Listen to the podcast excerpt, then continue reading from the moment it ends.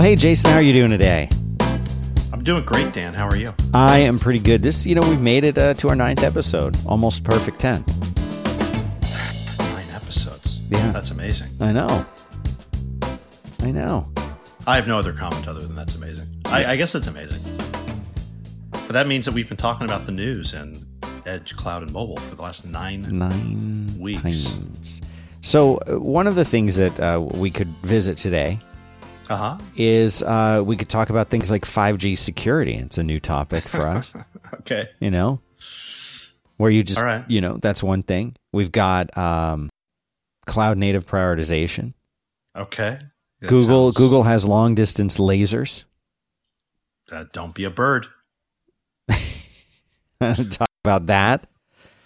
And um, I would like to hear, you know, I know you're going to be on the floor covering live the Microsoft event uh, tomorrow, but maybe Absolutely. you know that's your that's your whole thing is to cover those. But you know, maybe we could uh, hear what you think of all that. Okay. Yeah, sounds good to me. Uh, our first uh, first article though, and for people, you know, people have been stopping me on the street a lot recently, and they've been like, "Where can I go to get the show notes?" You know, Really? Yeah, like people will. I'll be driving. I'll be at a stoplight, and I'll see people like gesticulating crazy in the car next to me. I'll roll You'll down just, the You'll window. just, you'll just be there in Texas and someone shouts out, Yo, Dan! Yeah, they'll be like, "Are you Dan Bench?" Like, yeah, they're like, "Where's the show notes for your show with Jason?" I'll say, "Oh," and I so I just want to reiterate that it's living on the edge dot show. That's where people can go, and you'll see all the That's right. episodes. This one is number nine. Two O's and two E's. Right. that's right. Yeah. So that's what they need to do. All right. Sounds great. Uh, but our first article here is titled Cloud Native to be a Telco Mainstay Poll. This is a poll. By, by my good, friend Ray. Yeah. Yeah. And uh, so the results of the poll, I think, Uh-huh. I think our audience will be uh, shocked. They're shocking results. Mhm. That They are? Yes, I think anyone is just you know. So I hope our listeners are seated, seated and sedated to hear this part. The question was Will all telcos adopt cloud native practices throughout their network and operations teams? And 52% of those uh, polled said yes. All telcos will embrace cloud native. It's already becoming the norm. Mm-hmm. 32% stepped up and said the desire is there and cloud native will play a major role, but it won't be dominant. And then Okay. the the remaining like 15% is um, mostly saying some will, some won't, but it'll only be in silos within telcos.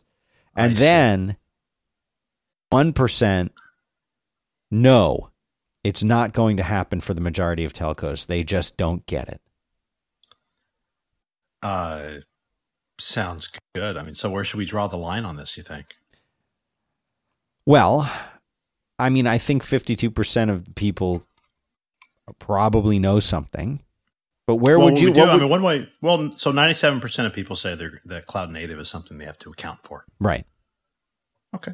Uh, that's pretty good. It seems good. Um, it seems good. I mean, it's, um, uh, I mean, I, I think it's funny when the things like it'll play a major role, but it won't be dominant because I don't know, those, those, those words usually go together. I was going to say my that that's that's like jumbo Um, shrimp there. It's like jumbo shrimp. hmm the um yeah i mean you know i get it goes back to remember remember when i asked you what you thought cloud native was And Yeah, you said absolutely. um it's things that were developed to be on the cloud Yeah. and, and that is um you know continues to be sort of the cloud native computing foundations you know definition from a few years ago. Was just that it's about building and running scalable applications in quote unquote modern dynamic environments such as public private and hybrid clouds. Right. and they go and mention a few things whether it be containers uh, having service mesh type designs the use of microservices immutable infrastructure declarative apis these are all exemplifies this uh, approach as, as they would say. And I, and I think that's um, you know I've, I've read it enough that I, I, don't think I got it exactly right but that but that's basically um, that's basically the the idea and most of it's around these types of loosely coupled messaging systems that can still be resilient and observable and, and, and, and everything else. I mean, the thing that I would basically say here is um, it's not really up to telcos anyway, mm-hmm. because the public clouds will be a very large footprint, period. They will be investing in the technologies that underlie those footprints in such dominant ways that the nature of chips and hard drives and systems and that type of thing will be very influenced by what Amazon, Microsoft, Google does with their clouds, right? And um, operators themselves do very little in house development of cloud native network functions. And it's going to come down to their software supply chain and how they're procuring and how they're contracting and supporting things that then fundamentally feeds into what it is that their vendor base is going to be doing. If the vendor base, for example, and we, we saw this like in my days at Ericsson, there was a lot of advantages to being quote unquote cloud native. And we used it for internal R&D efficiency so that we could make several products from one development stream but the customers still wouldn't buy it as a cloud native product. They'd buy it as a traditional sort of appliance type model. Mm-hmm. But on the inside, guess what? All cloud native. so, you know, on, on one hand, there's, um, you know, there, there's, there, I, just my, my persistent point around being quote unquote cloud native is just that it's a phrase that means different things to different people. Uh, people are not very well refined and or strict and really sort of how they use it. It is as simple as if it's running on a public cloud, it's cloud native. If it can, if it can run on a public cloud, it's cloud native. Um, and uh, oh, we have a DevOps team, so now we're cloud native. But what I would really encourage people is to get to a lot more of the normal words that people use on sort of the product side talking about you know what the technical requirements are for these things you know so there you'll talk about an accessibility strategy what's your resiliency model you know what's the assumptions around the underlying reliability of that hardware uh, how are you doing distributed system i mean you're doing a number of those things so the the closer we can get to terms that actually mean something technical and operationally, you know, the better. Um, but you know, the takeaway on this is is that people say, you know, ninety seven percent of people say cloud native is going to be involved in the future of telco. Fine, sounds good. I would also so throw that back to you and say, how could it not be? That's why the same thing that you you were probably saying about you know cloud uh, in general. You know what, ten years ago or whatever. Like, of course it's going to be. And I feel like the people who who came in and said no, they just don't get it, or telco management will fail to embrace. Like, I feel like they're the ones that don't get it. Yeah, that or it just doesn't necessarily matter to them.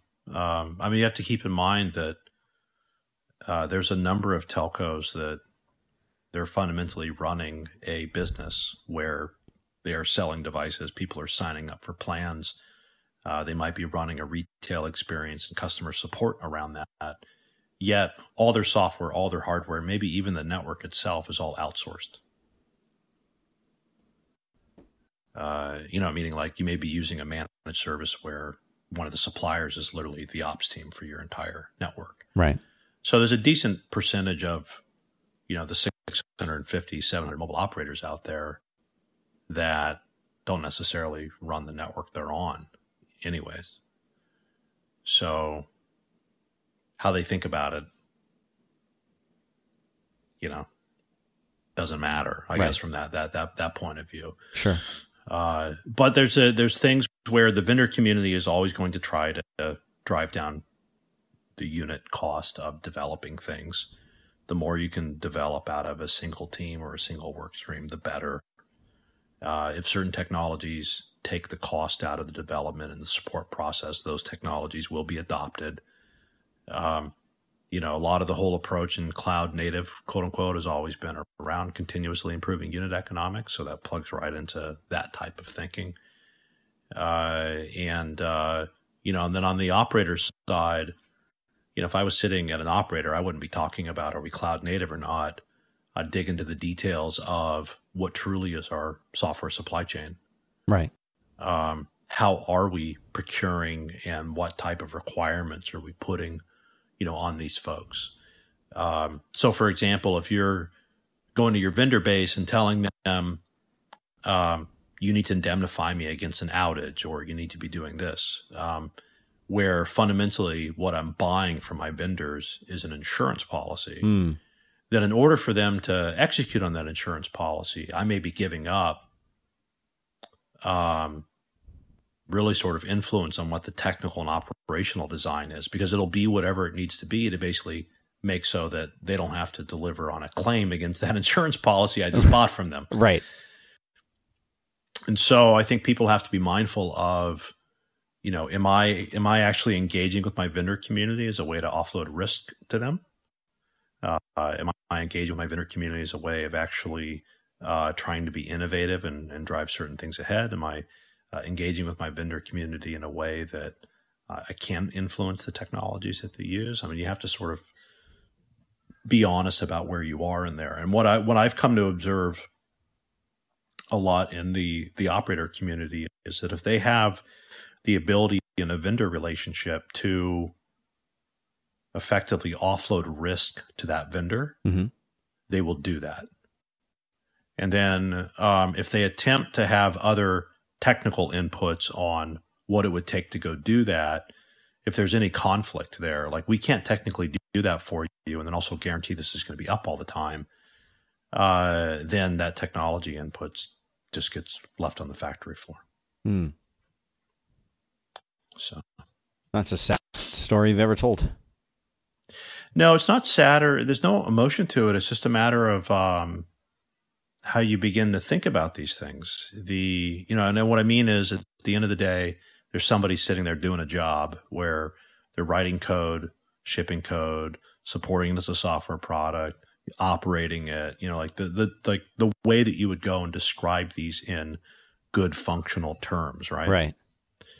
Um, I mean, if I was the marketing manager for 2.5G, uh, I would describe it as a cloud native core messaging uh, software system designed via reactive programming style. okay. Okay. You could, because that's legitimately, you could say that. Yeah. Um, but, uh, but because when you dig down into like, okay, well, these are the, the, the, the, the real words that you would use to describe what that requirement there is.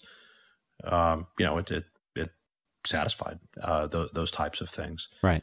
Um, but you know, people get what they procure for, uh, and uh, you know that that's where, like I said, that, that that's where a lot of the sort of uh, um, technology conversations are like almost pointless in the telco space because it just comes down to being able to be cost effective as a vendor in this entire sort of community and then what type of uh, guarantees you're having to put around your product. The next article that we have, Jason, um, has some very interesting numbers in it. Oh, really? Article's entitled "Edge Computing Has a Bright Future, Even If Nobody's sh- sh- Quite Sure What It Looks Like." And there is a review Okay. of the technological, economic, and industrial future of edge computing across the EU. And they said Uh-huh. that Google claimed that its admins monitor. This is, was interesting to me. Its Uh-huh. admins monitor 10,000 servers each, compared to one admin per 100 servers in standard enterprise class data centers. Yeah. And Amazon's data centers as three and a half times more energy efficient in similar comparison. yeah, but that's like, I mean, yeah. So even that number you pulled up, I mean, that was uh, Urs's 2005 numbers that he used in warehouse scale computing, Yeah. WSC, meaning like what what uh, often the uh, industrialized approach to building a data center. You know, the walls of the data center is a chassis. So Right. Right. Um, Yeah, I mean it's funny that you know in both, uh, and I need and I need to read the entire European industrial technology roadmap for next generation cloud edge offering. Um, Me too. yeah, that was made in May. Um, it's a big document, um, and uh, you know, meaning I think it's seventy six pages, that kind of thing. Uh, and um, yeah, I mean, it's one of these. You know, the, the those the, the numbers of, uh, of you know t- ten thousand servers monitored by one admin and all sort of here and there. I mean, those are um, the fact that we're still typing something in 2021 that I literally think was um, um, that I read in 2005, and Urs would give talks about. It's a little um, dated, I guess. Yeah. To be polite. Yeah. So, and then the moral story is, yes, there are people that have large scale infrastructure that write software that runs that infrastructure, and when that software runs that infrastructure, human beings, guess what? Do not run that infrastructure. Hmm. yes. Okay. Thank you. Yeah. One thing that it, it does say, and I want to get your take on this too, is they say if your edge deployment is to take a lot of data processing away from the cloud, these are economies of scale that it may have to fight. And these are the raw economies that make cloud so dominant and that they're not changing. Yeah, it's also not, not true. Never been true. That's not a true statement. It's a common statement, but it just isn't true. So, So thumb two thumbs down on that article. uh, I mean, the thing about it is, uh, sorry to say, but but Amazon, Microsoft, Google doesn't get spectacularly different chip pricing than other people. You you, you can be relatively quote unquote small scale and uh, be within what that is. It, it's not. Uh, people always say economies of scale. Yeah. And then you say, okay, but at some point, uh, that that um, hits a limit. You know, meaning that you have to have land. Mhm. Uh, you have to generate your own energy. Yeah. Uh, you have to have access to water. Um, you know, you can build a gigawatt size facility that quote unquote has, um, I don't know, advantages of scale.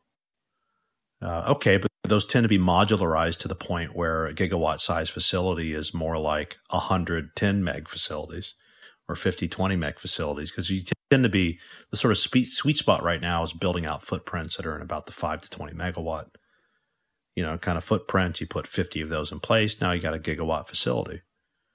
Um, that's a big ass facility.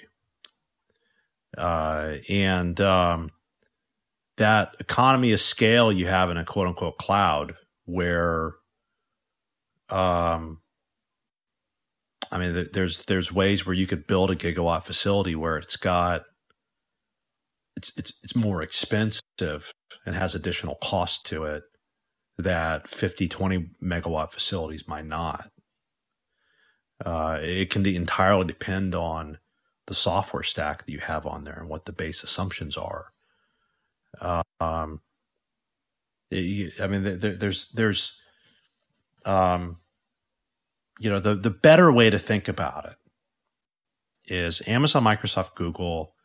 They have people there that write their own software, Mm-hmm. and they have very few, if no, software sub suppliers supplying them up technology that it takes to operate what they do. So everybody that does the job of running Amazon, Microsoft, Google's clouds, they work there. And they have the ability to change the software and influence the software and the architecture on how that goes. And so you have that type of interactivity I'm talking about where you know you can make changes in the software, you can do different hardware designs, you can push the envelope, you can drive sort of a long-term technology strategy. What everybody else who if you can't do that, then you have to go buy something Right, from right, right. somebody. right? And so if you have to go buy something from somebody, then how you're sourcing that and how it's coming in and there's other people involved you know um that's going to be slower and more expensive or there's going to be some trade-off relative to what an amazon microsoft google can do right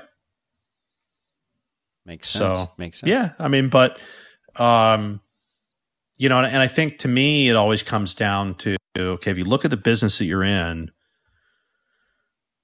what do you really do as a business, and um, you know what what can you develop from a long term technology strategy where maybe that strategy is we don't and don't ever want to develop any of these technologies in house we don't have to be cutting edge. We can be like 20% back, but how do we basically have a strategy that lets us sort of ride this part of the innovation curve and sort of stay ahead on there? Okay. And that, and that's now that's our strategy. Um, and, uh, you know, if you're a, a tractor company, you're not Microsoft. So you're kind of stuck. No, not necessarily. No. No. I mean, it's like it just um I th- what I what I mean about this is it's it's there's always these generalities of oh if you want to go build this oh you're not going to get it. I mean it goes back to my basic complaint. If you want to go build this, you're not going to be able to buy you know chips as cheap as Amazon can. Uh, okay, yeah, maybe, maybe not. Uh, it gets pretty damn close. You know, not not in a uh, but if you're running a business where you know like you take people to do high frequency trading, they run these things on 120 servers you think they give a shit whether a chip is 15% cheaper than they're like doing like a trillion in trades for the goddamn thing in a day? Yeah, they don't right. care. True, true. They don't care. I mean, literally, their infrastructure costs twice as much. It'd still be a rounding error. Very true. So it just, I thought it just depends on what business you're in. Uh, and um, and I think too many of the articles about cloud out there is almost assuming that everybody reading it looks at that and goes, "Oh, okay, yeah, that, that that's true." and it's because oh i'm in the cloud business too? No you're not in the cloud business. Amazon microsoft google's in that business. You're in some other business. So at what point are they in the cloud business? Well, look I, I think it's it's this it's simpler you, you look at what you need to do uh, and, and, I think this is where uh, you know what's his face is sort of jobs to be done is uh, I'm sorry to call him what's his face because, but uh, I'm, I'm literally blanking on it. But you look at the sort of typical jobs to be done way of thinking.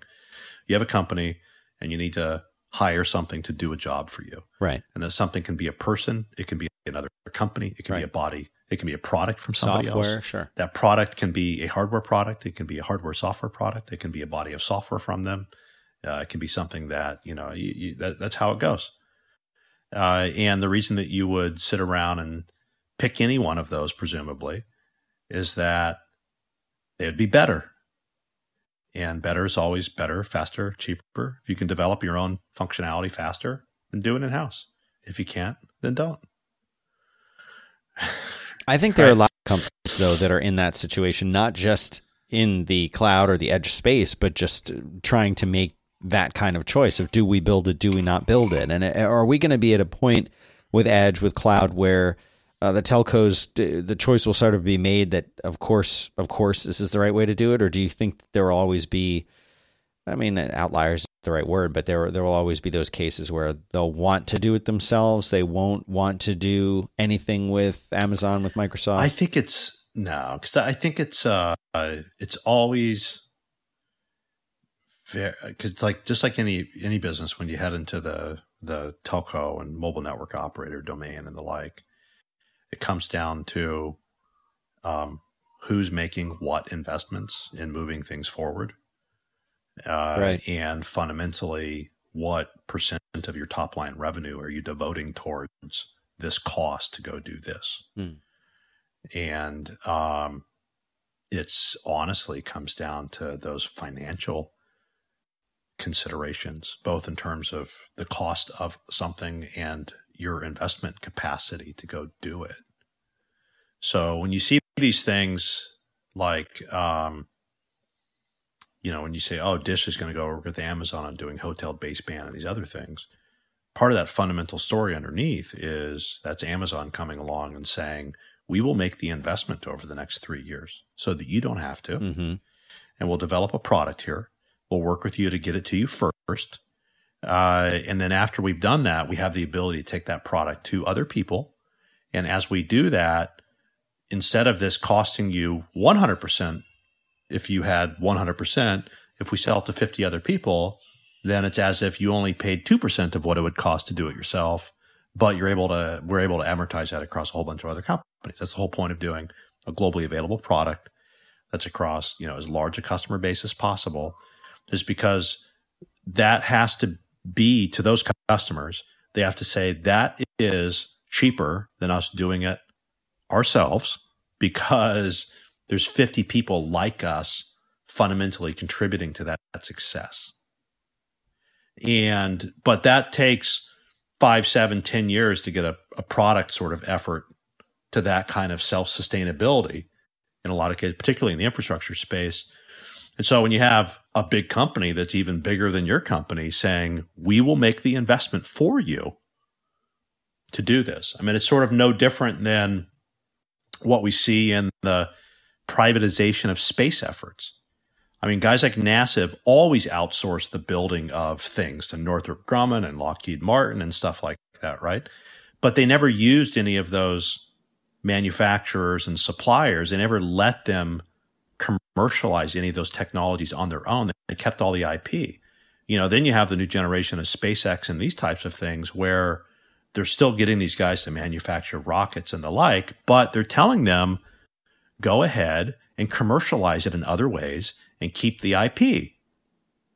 Which means that for like a SpaceX, it means, oh, guess what? We can make a rocket for you that costs less than it has in the past. Right. Because you're letting us sell it to other customers too. And you're letting us do these other things to it as well. Hmm. Uh, and uh, it just comes down to that. Who has the ability to invest? Uh, and how much of a walled garden is it? How much can you sort of go and build uh, a, a, bigger sort of offering around it? Uh, and when you go and you do globally available products well like that, then the entire ecosystem that's in there gets that that benefit. But there's got to be somebody sits down and says, "We're going to make the investment. We're going to get this done. Uh, we're going to make sure it works for you, and then we're going to scale this across a lot of your peers like you, and then we'll just keep on iterating on that, and we'll have something here that's a really high quality investment that we're doing on behalf of the industry."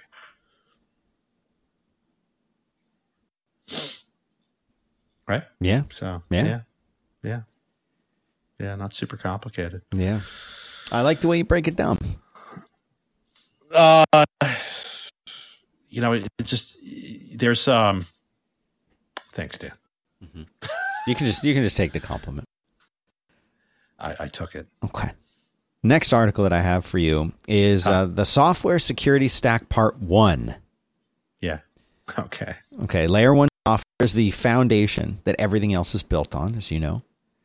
Uh, and what they mean by that is hardware. In the but, old software but, stack, it was the VMware virtualization platform, Microsoft operating system, etc. In the new stack, it's containers, software defined networking, and uh, IaaS such as AWS, Azure, GCP. Um, they're saying here that the For- ForgePoint is a venture capital firm. It's headed by Don Dixon and Alberto mm-hmm. Yépez Am I saying that right? Uh, who are longtime friends of the telco industry, and what their firm is pointing out here is that there will be security plays across the stack, similar to today, but uh, the question that they're kind of asking is how will they manage this as they approach cloud native strategies? Right now, telco mm-hmm. Is a, essentially a closed system. Yeah. And um, the next article talks a little bit about that approach to security. It's called How Cloud Native Tech Will Impact 5G Mobile Networks. Mm-hmm.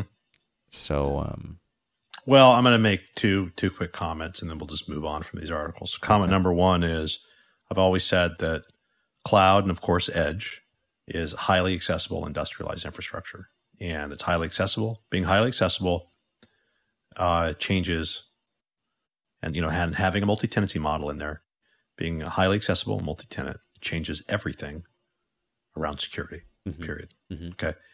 Number two, being highly industrialized means that you're completely changing your software supply chain. And as we've seen in a lot of examples, there are a lot of vulnerabilities in one software supply chain. So you, you have a security, you know, sort of surface that emerges because you're making everything highly accessible and multi-tenant. You have an additional one, and think of it almost like horizontal. Then you have additional one that like vertically goes to your entire company around how you're managing your software supply chain. Mm-hmm. So uh, as you're going into quote unquote cloud native, you do actually have to have a completely different approach to security. Absolutely true. Uh, this article here from the Forgeport, Forge Point uh, Capital folks mm-hmm. Makes me fucking vomit my mouth a little bit. and and the reason no, but the, here's the reason why. And the okay. reason why is, um, I get that you're a VC and everything else like that. However, um, who the fuck is going to take layer one, two, three, four, five, and make these things that they're not? So there, there, there's a there's a model called the OSI model. Okay, it's been around. Fuck, I don't know, the early seventies, right? Or maybe take a little bit longer, but but literally, it's the Open Systems Interconnection Model, OSI model. Layer one is physical hardware. Mm-hmm. Okay. Mm-hmm. It's not Rafay, Loft, Illumio, Air Gap. Okay. It's not infrastructure. It's physical. And you go to layer two. None of that's layer two. None of that's layer two at all. That's a bunch of layer seven shit in the OSI model. So the worst thing you could possibly do is go and take a model that's been around for 40 fucking years in an industry that everyone basically refers to forever use the same exact nomenclature, but just relabel all of it to other shit. Layer five is marketplaces. Like, really? Really? The session layer? That's marketplaces? It's a, it's a, um, it's a very bizarre semantics in this entire thing. And I, and I just don't, nobody has the right to do this.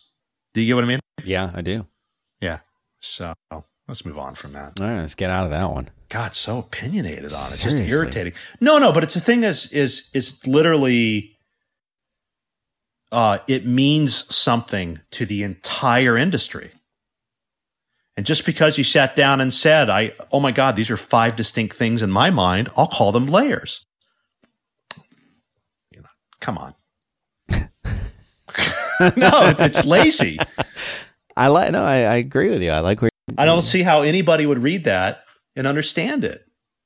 Well, that's that's but, what you know, we're that, asking you about. That said, let's talk. I mean, let's let's talk about lasers. Let's talk about lasers. So, 700 yeah. terabytes of data was exchanged over 20 days at mm-hmm. speeds of up to uh, 20 Gbps with 99.9% availability with the help of Econet, which is the multinational telecoms giant, not the old Acorn networking system. Just in case you were confused. Okay. The aim of yeah. the setup, the reason they did it was to relay broadband internet traffic between cities as a test of the equipment more than anything else. But lasers, I mean, lasers are awesome. And um, we have to start thinking about communication services uh, beyond ISPs that will be able to offer connectivity. And I mean, connectivity is really at the core of all of this, but l- lasers.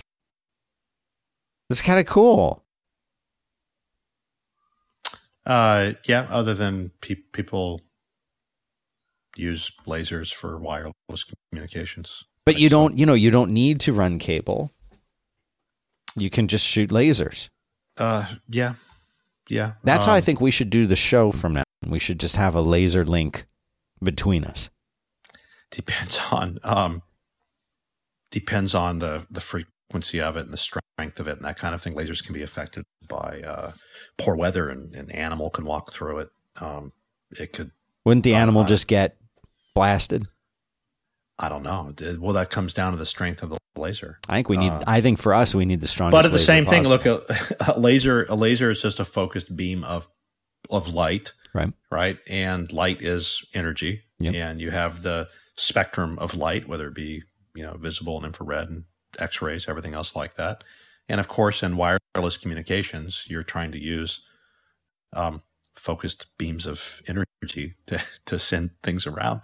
So um, it's uh, great they're doing this. Uh, I don't see anything in here that's like, oh my God, you know, before they did this, nobody's ever done this. So I think they were just having fun doing just something. having fun. Yeah. Yeah, I mean, you know, you making a. I mean, think about it. You're making a laser, you put it on a rooftop, you zip across this other rooftop, and uh, and the guy on the other side sits down and says, "Oh my god, you know, I can watch Netflix now. Thank you for the laser." it's true. Um, this next article is called "Microsoft lifts Amazon AT and T telco talent."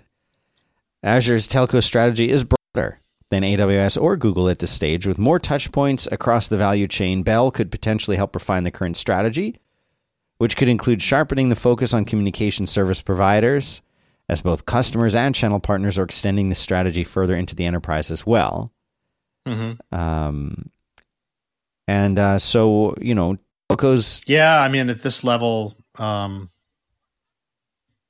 uh, everybody's hiring from each other. That that happens. will telco win and uh, and probably the the more thing that's just keep in mind in there is is Azure recently won a deal with AT and T, and part of that deal is they got a little old school like some of the telco vendors would get, right and that they clearly, according to this article, acquired a team Hmm. inside of AT and T and in-house them to take that cost away from their customers.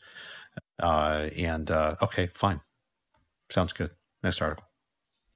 well we we are into the uh into the lightning round Ah, okay, which good. is which is i know is your favorite Yeah, because we gotta. I think we gotta. We gotta wrap. We gotta wrap, real- but I'll tell you, got so- life to do. so the first thing is AT&T partners with military for maritime 5G edge compute experiments. AT&T has a new agreement with the US military. Uh, they are going to be connecting unmanned robots, aerial drones, autonomous underwater vehicles into a single system assisted by 5G and edge computing. It is a three-year collaborative research and development agreement with the Naval Awesome. Postgraduate School, or NPS, or NIPS as you call it, to support a variety of 5G focused experiments at NIPS facilities. Nice. Uh, pretty Sounds- cool. I mean, no, I didn't read anything in there about lasers, but it's going to utilize the millimeter wave spectrum in the 39 gigahertz band and mid band LTE. And I have a question for you, uh, Mhm. as someone who's n- not not an expert in this.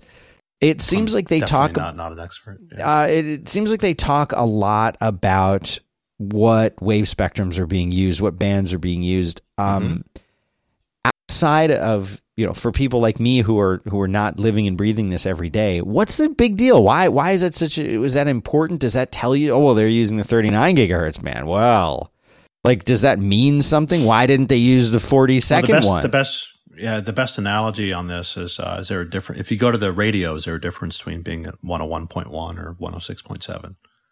no, Well, they're different radio stations, Dan. right? But I They mean, have, they have different content on them. yeah, but there's Uh, technical. Technically, there it wasn't necessarily Now, so better the higher and higher, the higher and the higher the frequency gets. Like when you look at the radio, that's like 101 megahertz. Now you're talking about 39 gigahertz. So as that as that hertz number gets larger, you can put more data in those Okay. wavelengths. So That makes that's, sense. That's, that's the reason why. Like you can't go down in the frequency like that and do quote unquote high bandwidth. You Hmm. can you'll you can be down to you know kilobits per second. You know, depending on where you are. So so it's just that you know basically as the frequency uh, goes up, uh, the data capacity of that uh, part of the spectrum goes up as well. All right, the next uh, item in the lightning round autonomous express shop pop up is coming to music festivals. Verizon's mobile edge computing MEC platform is the foundation of temporary tap and go stores being offered at musical events, including Uh-huh. Bottle Rock Napa Valley Music Festival. Wow. No, um, it's known as the Express Shop, and it is a Cool. frictionless pop up store, and it runs on the Verizon MEC platform and 5G network, along with the AiFi computer vision and artificial intelligence based autonomous Nice. shopping solution. So here's Wow. how it works customers enter by tapping Uh-huh. a credit card at the entrance, then they're inside Amazing. the little store, and the Yeah. AiFi's computer vision powered cameras track what items are taken, and customers can exit, and the receipt is sent to them in there via email. So it's like the future shop. You just walk in, you're like, I want one of these, one of those. You walk out, knows what you did. Amazing. The future's here, Dan. SK Telecom Sinclair Advanced 5G based UHD broadcasting. Oh, you know what? What? Um, Are You got to go. yeah, I had a one o'clock that I'm late for. Okay. So well, we will gonna- just we're uh, gonna- we'll wrap it up gonna- there. We'll pretend that we did. Well, that's it, Jason. That's all we got. Yeah, sounds good. But uh, anyone who wants to get in touch with Jason, you could do it by going to Living on the Edge show, click contact, and uh, send an email. We'll get it. We'll talk about it. You can also hit up Jason on Twitter. He's at Jason H, and I'm at Dan Benjamin. And uh, that's it. That's all we got for you. Have a good week. We'll see you all again next time. Have a good one, Jason. Thank you. Bye.